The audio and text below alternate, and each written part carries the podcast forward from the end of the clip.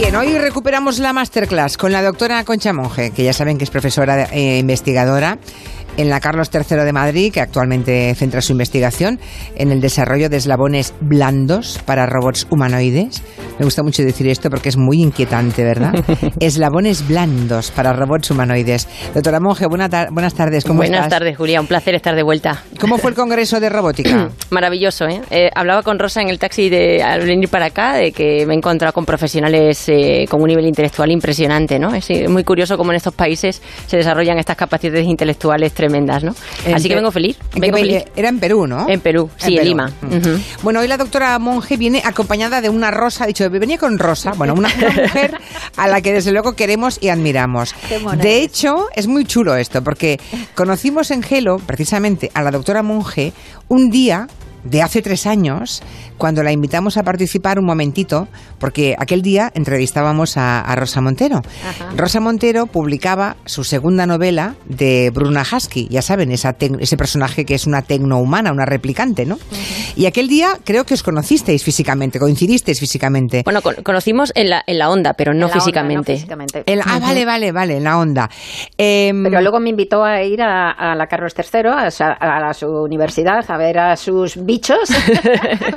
a Teo, que es el, robot que está El super Teo, sí, sí, sí. Entonces, pues fui y vamos, tengo ahí fotos con Teo, nos hicimos muy amigos los tres. Sí, sí. De hecho, viene de vez en cuando a las cenas también. Ah, pues nada, que está aquí Rosa Montero, que nos encanta que venga Rosa Montero. Julia, y, a mí me encanta todavía más estar contigo y además primero te quiero dar eh, la enhorabuena por el premiazo ese Ondas que te van a dar pasado mañana. Pues sí, el miércoles, es verdad, ya, se acerca la fecha, se acerca la fecha. Pues Habrá que irse peinando ya.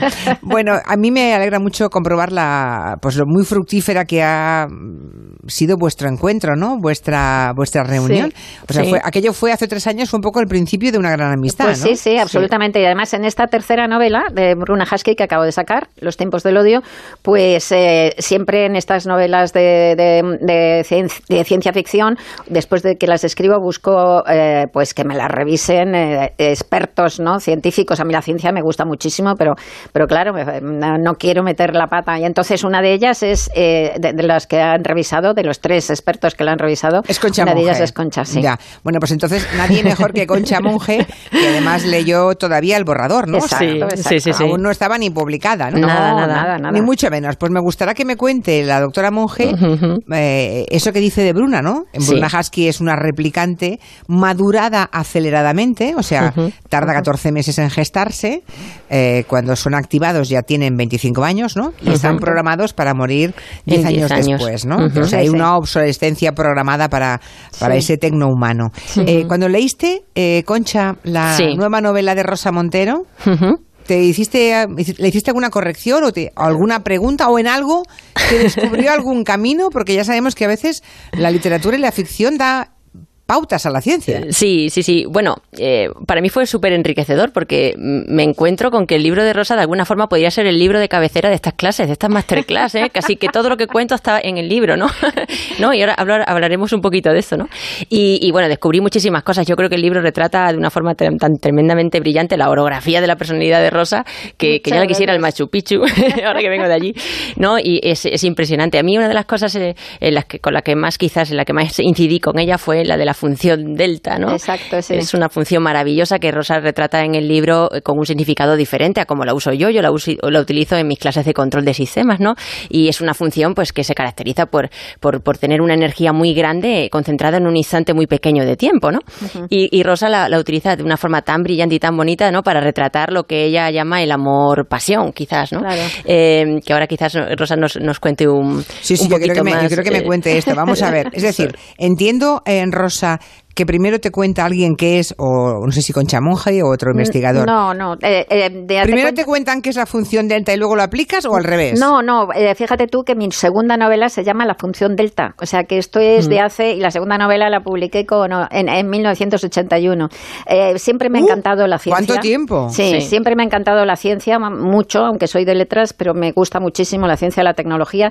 Y leo mucho, leo mucha divulgación científica, leo muchísima, muchísimos libros de, ciencia y, voy apuntando, leo los, en los periódicos las secciones de ciencia y me voy quedando como una urraquilla con cosas que voy haciendo recortes, ahora ya los meto digitalmente en Pocket, ¿no? en, la, en la app, y, eh, más bien es al revés, o sea, ese conocimiento que tienes de esas cosas terminan metiéndose en los libros, digamos. Vale, entonces que la función delta, por tanto, ya te la había contado alguien, porque yo, no, yo sigo sin entenderlo. Ahora he oído a la doctora Monge decir que se usa para el control de sistemas y que es el máximo, eh, un, gran impulso. Es como un impulso. Sí, mira, como yo lo entiendo, que para no ser un, un, cerebro como es mi amiga, lo vas a entender mucho mejor así, ¿no? Eh, me diría como, como, como funciones o como situaciones, vamos a decirlo abaratándolo, que cuya intensidad tiende al infinito y, duración, y cuya duración tiende a, cero. ¿No? Entonces, es fenómenos muy agudos que duran muy poco. Entonces es pues como el amor pasión. El, amor, pasión. Lo pillaste, ¿verdad que lo has pillado con mi, con mi traducción completamente? Lo he entendido completamente. científica. Y además, oye, es rarísimo que eso es el amor pasión, efectivamente. Exacto. Bueno, y, si, y si lo miras, es la vida también, ¿no? O sea, depende mm. de lo que entendamos por duración tendente a cero, pero en el larguísimo viento de, de, la Tierra, ¿no? Y del universo, ¿no? Mm. Ese viento del tiempo larguísimo, la vida humana es, es un, un fenómeno que podría medir la función delta. El personaje, el personaje de Bruna Husky estaría un poco en, en, la categoría de robot. Bueno, no, es una replicante, no es un robot. No, es, es un clon. Es ¿eh? un, clon, entonces es humana totalmente. Lo que pasa es que es un clon eh, muy manipulado por los eh, ingenieros genéticos, ¿no? Entonces ha sido, pues eso, ha madurado aceleradamente en un tanque de, metal y, y, eso no lo has leído, a ver, eso no lo has encontrado, lo de madurar aceleradamente. Eso, me lo he inventado yo. Ah, bueno, bueno, bueno. Pero, oye, cuidado con lo que se inventa Rosa, porque gran parte de las cosas que retratan las novelas al final terminan siendo realidad, ¿eh? que ya no sería la primera vez que pasa no, ¿no? No, desde la primera novela de, Bruna Husky, que ha pasado ya ocho años, pero yo empecé a escribirlas hace diez o once, pues ya han ido cosas que van siguiendo, porque a mí yo siempre digo que estas novelas son las más realistas y, realmente he intentado mm, eh, desarrollar un mundo que sea socialmente posible, políticamente posible y tecnológicamente posible. ¿no? Entonces me ha pasado cosas como, por ejemplo, en esta novela, y en la primera ya salía, es un mundo, el de Bruna Husky, que sucede, vive en Madrid, Bruna Haske en el año 2109, en las primeras novelas, en este año en el 2110. Entonces, eh, ya desde la primera es un mundo en donde hay un toque de queda para los menores. ¿no? Y cuando saqué la primera novela, ya te digo, hace ocho años, a los seis meses implantaron un toque de queda para menores en, la, en los suburbios de París, porque te acordarás que fue esa época. Bueno, en la pues justamente mm, la realidad siguiendo los pasos y me ha pasado en montones de cosas de estas tres novelas. La realidad ha venido como a seguir los pasos. ¿no? La ciencia de la que eh, habla en este libro, Concha, te pregunto ahora a ti, eh, y en los anteriores de la saga de Bruna Husky, este ya hemos dicho que se llama Los tiempos del odio, eh, se basa en proyectos que, existen, ¿no? Sí. ¿Hay alguna cosa de la que hayas leído una novela de, Rosa Montero que creas que está ya, que, en fin, que todavía no es como ella lo cuenta en el libro, pero que esté ya muy avanzado? Bueno, yo creo que hay muchas cosas, ¿no? Porque efectivamente, esta novela para mí como que, que tiene incluso pinceladas, eh, podríamos decir, del género periodístico, ¿no? Porque retrata de una forma tan sumamente veraz, ¿no? lo que va sucediendo en la novela y con un grado de realismo además tecnológico importante, aunque luego evidentemente haya parte de, creatividad en todo esto, ¿no? Pero bueno, en el fondo sí que hay un trasfondo totalmente realista, ¿no? Y hay cosas que a mí me sorprenden en la novela eh, porque son de absoluta, actualidad y que muy posiblemente en un futuro muy cercano pues eh, las, tengamos, ¿no? Por ejemplo, sin ir más, más lejos, que muchas veces no, no entramos a discutir las portadas de los libros, ¿no? Pero la portada del libro, ¿no? Que es un cuervo. es un cyborg. Es un cyborg, ¿no? Y, que, bueno, no voy a hacer spoiler, pero en el fondo, pues eh, podría venir a retratar pues los, los famosos drones de ahora, ¿no? Que, que los utilizamos para mandar mensajes, para mandar eh, paquetes, ¿no? O incluso para espiarnos, ¿no? Los unos a los otros, ¿no? Esto, por ejemplo, es un caso claro de, de, de, un elemento de la novela que, que es de actualidad absoluta, ¿no? Eh, ese es uno, pero, pero bueno, hay, hay, otros, hay otros muchos. Por ejemplo, a mí me llama también eh, mucho la atención, que incluso yo creo que Rosa se anticipa al futuro, a, los futuros trabajos, de esto que hemos hablado tanto en el programa, ¿no? Los trabajos del futuro. Sí, eso que decimos siempre, que hay niños, hay niños pequeños hoy que van a dedicarse a oficios que aún no existen. Sí, exactamente, ¿no? Y, bueno, eh, es, quizás este no sea el más deseable de los oficios, pero por ejemplo hay un personaje, hay varios personajes en la novela que portan unas pantallas publicitarias ah, que los esclavizan porque pesan, porque son luminosas, porque son muy estridentes, ¿no? Y, que se pasan las horas del día, ¿verdad? Eh, cargando esta publicidad eh, y, no la pueden quitar, no se la pueden no, se la pueden quitar además, o sea que bueno, quién sabe si en el futuro no, no, tendremos puestos de trabajo que sean así, ¿no? De alguna manera, em, Rosa, el libro tiene también tiene una reflexión sobre esa obsesión que tenemos por las nuevas tecnologías, ¿no? Bueno, lo que pasa es que las nuevas tecnologías son una herramienta y como tal es neutra, son neutras. Lo que es importante es ver qué hacemos con ellas. Ahí es donde está ya, pero sé que, que tener esperanza, sé que tener confianza en el ser humano, no sé tú, pero... No, bueno, tengo confianza en algunos seres humanos. Ya, ya, ya.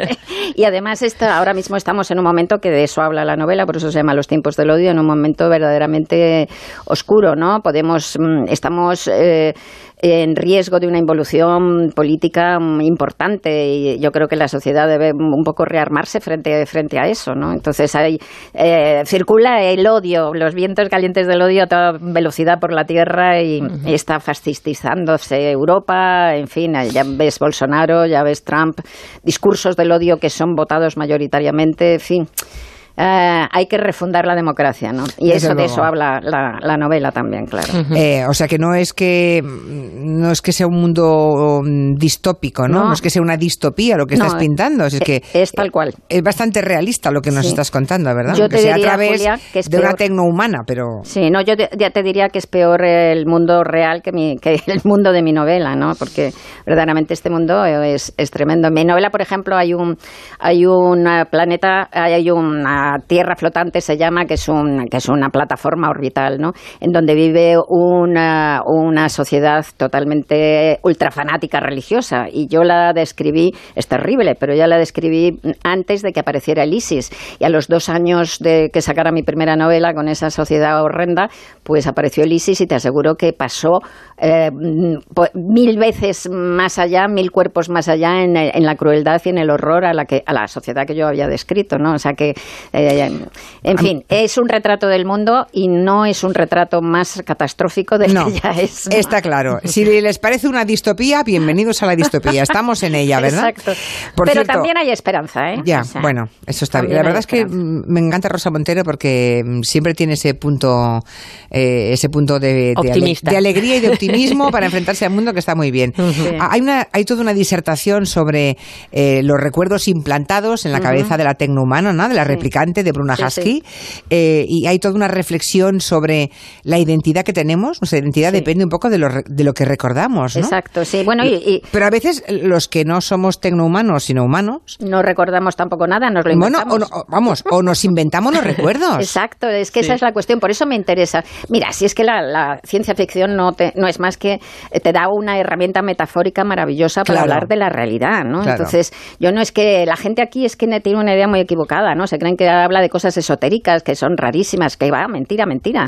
Eh, en, mis novelas de Bruna Husky, como digo, para mí son las más realistas y estoy hablando del aquí y de ahora y de lo que nos pasa, ¿no? Y las memorias artificiales, pues son una metáfora de nuestra memoria. Lo que recordamos es un cuento, nos lo vamos inventando y lo vamos cambiando a medida que crecemos. Lo que yo recuerdo de mi infancia no es lo que recordaba hace 20 años. Y te habrá pasado a ti, Julia. Yo muchas veces me siento con mi hermano a hablar de nuestra infancia, ¿verdad? Y lo que, bueno, los padres de mi hermano no son mis padres, no sé cómo explicarte, porque lo que él recuerda de, la infancia, de cosas que hemos vivido juntos, no tiene nada que ver, no tiene nada que ver, ¿no? Entonces, pues eh, en ese sentido, nuestra memoria es tan artificial como la del replicante y por lo tanto, también nuestra identidad es artificial porque se basa en esa memoria. A mí también me parece muy interesante, porque además sé que Rosa Montero em, tiene entre sus obsesiones el tema de la muerte. Alguna vez hemos hablado en otras novelas, está siempre presente. Mm, a mí me pasa lo mismo. Mm, yo no escribo, pero es verdad que pienso muy a menudo en la muerte. Claro, me parece muy interesante cómo abordas el tema de, de, la muerte en el caso de Bruna Husky, porque ella la tiene programada, ¿no? Claro. La tiene programada para dentro de 10 años y cómo bueno. Le quedan, le quedan tres años, nada más. Tres años, tres meses y seis días. Va contando, va descontando. Tres años, tres meses y cinco días a medida que pasan los días. ¿Sería, eso, ¿Eso que sería soportable para una tecnohumana? ¿Sería soportable para una persona? No, no es soportable para, para, no es soportable para Bruna tampoco. Ahí es donde yo me siento tan cercana a ella. Yo, Para mí, mi personaje de Bruna Husky es el que es más cercano a mí, aunque no soy una replicante de combate, pero vamos, es el más cercano en esa obsesión por la muerte y en eso, por lo tanto, también en esa celebración desesperada de la vida, de alguna manera, ¿no? Porque cuando estamos, como tú dices, tú también, tú y yo, lo, me, me darán la razón, tan obsesionados por la muerte, eres más consciente de estar vivo, ¿no? Y te quieres comer la vida más abocados, ¿no? Y entonces esa parte es buena. Esa parte es buena. Entonces, a, a, mí, a mí Bruna le pasa, a mí me pasa y seguro que te pasa a ti también, Julia. Sí, a mí, a mí, a mí también me pasa. ¿Y a Concha Monge le pasa? Pues mira, yo no me suele pasar eso, la verdad. No sé. eso es por la edad. Será que no tengo tiempo todavía. eso, es por la edad. no, eso... no creo, no creo. Yo desde pequeña, a mí me pasa. Sí, a Rosa le pasa desde, desde, bien pequeñita, ¿no? Sí, pero, sí, pero a que se, eh. se, ha agudizado en los últimos 20 años. No, fíjate tú que ah, al, contrario. Además, yo creo que escribo precisamente para perderle el miedo a la muerte. Y, y de hecho, además, esta novela creo que me ha hecho perder miedo a la muerte esta novela. Para mí es una novela importante, para Bruna Husky es una novela importante también y, tengo una sensación de logro en esta novela especial que no lo he tenido con muchas otras. O sea que. Y realmente yo creo que ahora le tengo menos miedo a la muerte que cuando era joven. En fin, que Rosa Montero toma un, un personaje como Bruna Husky para poder mm, hacer metáforas sobre el mundo en el que estamos y los investigadores a veces se inspiran y sueñan, ¿verdad?, con, con, personajes que han visto en la literatura como, como Bruna Husky. ¿Es posible que algún día haya vida orgánica eh, en un robot? Hombre, eh, el, personaje que retrata Rosa realmente no tiene nada de robot. No hay nada tecno, eh, digamos, en este, en esta tecno humana realmente, ¿no? Es totalmente orgánica, ¿no? Hombre, se está, yo creo que ahora mismo es inviable pensar esto, ¿no? Pero, pero evidentemente eh, la, investigación y el ansia que tenemos de recrearnos y crearnos a imagen y semejanza, yo creo que nos puede llevar, si unamos esfuerzos, ¿no? Y líneas de investigación totalmente complementarias, nos puede llevar a lo mejor a crear algún ser, ¿no? De, de este tipo orgánico. Pero el problema, además, es que hay que añadir que, que, Bruna tiene conciencia de sí misma, que esto es un tema que en robótica ahora se debate muchísimo. El robot tiene conciencia, eh, puede cambiar los objetivos con los que ha sido traído a la vida, ¿no? De alguna forma, de forma voluntaria, querer hacer otras cosas, y ya eh, esto ya son palabras. Sí, Concha? Ahora mismo no es posible, evidentemente, ¿no? al robot se le entrena en un objetivo muy concreto y, como no sabe de otro objetivo, no, no, no tiene la, iniciativa de, primero, de, de, no, no, es consciente de que está en ese objetivo y, y mucho menos es consciente de querer otro objetivo, ¿no? Entonces, no es viable ahora mismo, ¿no? Pero quién sabe, quién sabe que... Mira, acaba de morirse, acaba de morirse, lo habréis leído, ¿no? Que hizo la, voz, de Hal, de Hal, sí. de Hal Odisea 2001 del espacio, ¿no? Sí, maravillosa voz, maravillosa voz, sí. Lo que sí que es más fácil, que de eso hay, trata, hay mucho en mi novela, son los cyborg, ¿no? Las, las, lo que llaman los filósofos y los científicos la transhumanidad, el hecho de que los seres humanos cada vez nos vamos eh, haciendo más mecánicos, ¿no? Es decir, vamos incorporando Ese brazo biónico de Mirari, ¿no? Exacto, el brazo biónico de Mirari, el brazo biónico que ya tiene también eh, Bruna, Husky, también lo tiene desde la segunda novela. Y, bueno, y en esta novela aparecen montones de cyborg mucho más evolucionados, todavía muchos más llenos de implantes, mucho más llenos de adaptaciones, ¿no? Y realmente hasta dónde se llega, de hecho en la novela se habla de eso, hasta dónde eh, hay una ley para que no te puedas cambiar tantos, porque claro, hasta qué punto de, cambio ¿no? y de intervención física se, sigue siendo un humano, un humano o no es un humano. Entonces, eso es una... Eh, pero fíjate tú esta cosa maravillosa que hubo hace poco, hace tres semanas, de mm, los investigadores franceses que consiguieron que caminaran tres personas parapléjicas implantándoles un chip en la, en la médula. ¿no? Es cierto. Entonces, es que estamos verdaderamente ahí en una frontera de esa transhumanidad que son individuos que son humanos, pero somos, son, digo somos porque, mira, Julia, yo tengo... Tú eres una husky. yo, soy una husky. Yo tengo cuatro tornillos y una placa de titanio en la columna vertebral. Luego tengo dos lentes intraoculares y luego tengo dos muelas de titanio. O sea que yo soy biónica, biónica soy un poco, vamos. Tú pitas cuando pasa, pasas el control del aeropuerto. Ahora, parece que la frontera que no se puede traspasar es la del cerebro, ¿no? No sé, pregunto, ¿eh? Porque claro, si a alguien le cambian tantas cosas, pero mantiene el cerebro, parece que siga siendo humano. Pero claro, si esa persona con esa, con esa convertida prácticamente en un cibor es capaz de ganar, yo qué sé, una vuelta ciclista o una prueba de salto, por más cerebro humano que tenga, igual le tienen que, que discriminar para que no pueda. En la novela ella ahí habla, se habla también del cerebro y tal, ¿no? Pero bueno, ahí hay algunos implantes cerebrales en mi novela. Sí, sí, sí. Pero, pero sí, esa sería. Pero de todas maneras, date cuenta que, eh, que el cerebro, desde luego, es importantísimo y tal, pero también hay ciertas teorías neurológicas. Bueno, hay neuronas en, en montones de otros sitios, hay neuronas en el corazón, hay neuronas en el estómago incluso. O sea que eh, eh, el cerebro parece que es el centro del yo, sí, pero, pero el yo como, como dicen los neurólogos como, como David Eagleman, por ejemplo, lo que llamamos yo es una parte mínima de lo que es el ser humano. Yo, eh, Eagleman, en, en, un libro maravilloso que se llama Incógnito, este neurocientífico, dice que el yo es un polizonte en un transatlántico. O sea, que es una oh, cosa mínima dentro, del, dentro de lo que es el ser humano. O sea, que no le demos tanta importancia tampoco al cerebro, que es la cuna del yo, efectivamente. Hay un personaje que, que, sé que a Concha Monge le ha encantado, que es el personaje de Ángela. Sí, a mí me encanta Ángela. No sé, yo creo que si hago una introspección, yo creo que tengo un poquito de Ángela, yo creo. Ah, qué bonito. sí, sí, me lo habías dicho. Pues no te lo había dicho, sí, pero, pero yo recuerdo, por ejemplo, además tengo especial cariño a este personaje porque para mí ha trascendido un poquito en una conversación que tuve con Rosa una noche, ya casi de madrugada por WhatsApp, eh, sobre este personaje, que no sé si recuerdas, pero te comenté que me había impactado mucho el personaje. Y, y entonces en ese momento, claro, yo había leído un borrador y Rosa ya tenía otra idea tenía una idea sobre qué le iba a pasar a este personaje y bueno y una cosa final que aparece ahí no em, y me la contó no y estaba eh, fíjate que era por WhatsApp ¿eh? pero pues yo noté como que había si, no hubiera conocido un poquito a Rosa hubiera pensado que se hubiera desdoblado porque me hablaba como si fuera Ángela prácticamente no y, y, y, entonces me dio incluso las gracias o algo así dice te daría las gracias pero yo creo que quien te las debería de dar es Ángela porque en realidad ella me habla a mí y yo simplemente soy una transcribiente me dijiste no de lo que de lo que, de lo que me cuentan mis personajes. Y, y eso es, alucinante, ¿no? Porque Rosa, yo creo de verdad, lejos de desdoblarse, al final es todo lo contrario, ¿no? Yo creo que entra en una sintonía con su yo interno impresionante a la hora de retratar estos personajes en, el libro, ¿no? Y los vive, los vive, de verdad, soy, consciente que los vive porque ya la conozco y creo que tiene esa habilidad tremenda.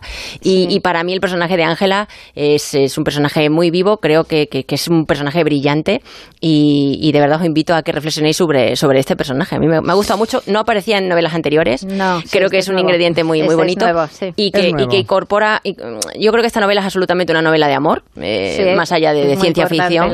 de hecho, empieza diciendo: sin amor no merece la pena vivir. La primera frase y es la primera frase que se repite. Exacto, no exacto ¿no? Y, y, bueno, y ya hemos hablado de la función delta como representación de este amor. Ángela está muy relacionada también con la función delta. De Ángela es la que dice esa primera frase. Exacto, exacto. La que dice la primera frase. Y, que la fea. Es la fea, sí. La pobre. A mí me da mucha pena. Pero Concha no se identifica por eso con ella. Hombre, ¿eh? no. no de, bajo guapísima, Concha. bajo ningún concepto bueno, muchas debería. Gracias. Bueno, el otro día puse una foto de, de, la doctora Monge en Instagram y los oyentes eh, fieles de esta masterclass, que llamamos por cuál, que es la 9 la 9, la 9, la 9. Bueno, los oyentes, claro, pensaban que era una señora mayor, ¿no? Cuando ah, leemos el currículum. Es un, crack dentro. Claro, cuando puse la foto, pero, pero bueno, pero si, en fin, hubo todo tipo de comentarios, todos impresionados con la juventud de la doctora Monge. ¿no? Muchas gracias, muchas gracias. Bueno, este viernes 16 de noviembre, eh, creo que a las 7 se presenta estos tiempos del odio. Exacto, sí, mira qué bien. Mira, pues sí, en, en la casa del lector, en la casa del lector en Matadero, porque la novela termina en Matadero, o sea que se presenta y voy a tener muchas sorpresas. Va a estar Bruna, por cierto. ¿Ah, sí? Sí, va a estar Bruna. No te, y más gente, no te digo más. Sí, sí, sí, sí. ¿Habrá tenido algo que ver con Chamonje? no, no, no, en esto no. En esto no, pero ah. vamos. Pero vendrá también con Chamonje. Pero yo sí que, voy, yo no me lo pierdo, claro. Vale, vale. Bueno, la semana que viene tenemos previsto hablar de los cyborgs, ¿no? Así es, cyborgs. Esto que ya Rosa introduce tan sumamente bien en la novela. Así que, bueno. que por eh, definición sería qué? ¿Cómo lo definimos? Pues es un humano que, que tiene implantes tecnológicos, vamos a llamar, dispositivos tecnológicos que le sirven para tener o superpoderes, o, bien ya no solamente con el fin de tener superpoderes, sino de suplir eh, determinadas habilidades o, capacidades que por, pues, por desgracia se han perdido, ¿no? O se han nacido sin ellas, ¿no? Entonces, bueno, ahí está el reto, ¿no? De cómo integrar esto en un cuerpo humano y de cómo tratar la fina línea que separa al, humano de a un cyborg, ¿no? De algo que no se sabe de algo que no se sabe muy bien qué es, ¿no? Y, que habrá que legislar. Y que habrá que legislar, lo mismo que ya hablábamos de personas hablamos de derechos y deberes la semana pasada, bueno, hace dos semanas, antes de que se fuera al Congreso Concha Monge. Pues Rosa, te envío un beso enorme. Y yo a ti, grandísimo, Julia, querida. Gracias. un eh, Concha, te espero la semana que viene, el Claro, sí, sí, el lunes hablando de cyborgs, ahí estaremos. Pues hasta aquí una masterclass muy especial eh, con la presencia siempre singular de Rosa Montero.